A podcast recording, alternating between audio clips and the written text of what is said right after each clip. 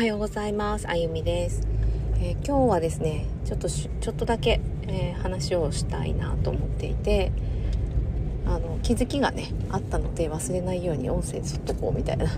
ので、まあ、ライブのような収録のような感じになるかと思うんですけれども今日の気づきは、えー、なんかねこう行動する時に引っかかることってないですか？私結構あるんですよねでそれがただ 今まではめんどくさいからだとか思ってたんですけど、結構私はその体の状態に出てくるっていうのがなんか分かってきて、ま、めんどくさいからやりたくないっていうわけではないっていうのが、むちゃくちゃなんか今日分かった体験があって、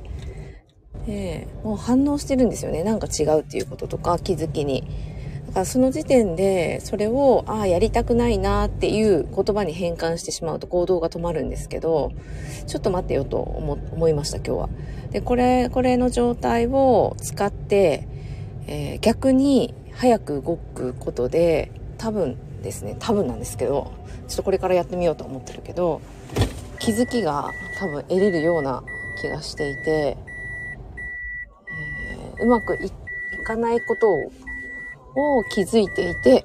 それに対するサイン、だかそこに対する調整を多分、その時点だとまあできるんですよね。だから、なんかそうやった方がいいなと思って。なので、ちょっとね、体の気づきで、ああ、やりたくないな、だるい、みたいな、こう、感覚は、ノーっていうことと捉えることもできるけれども、そうじゃなくも捉えられるっていうことにちょっと気づいたので、えー、ちょっとここでね、アウトプットしとこうかなと思います。そう。なので、皆さんもね、体のこう状態と感情って連動していて気づきっていうのがね、あったりして、単純に体がだるいとかだとマイナスなイメージで捉えると思うんですけど、多分そこに反応してる何かがあるんですよね。で、うまくいくときは、さーっとこうエネルギー流れていくような感じがするはずなので、えー、傷、まあ、軽やかに気づけるみたいな。でも逆は、多分ですね、こう、脳の反応が出るので、そういうちょっと嫌な不快感みたいな。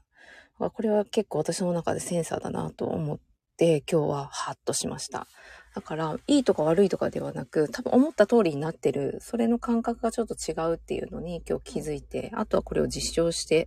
実験していこうかなと思っています。今日は超短いですけど、これで終わりにしたいと思います。ありがとうございます。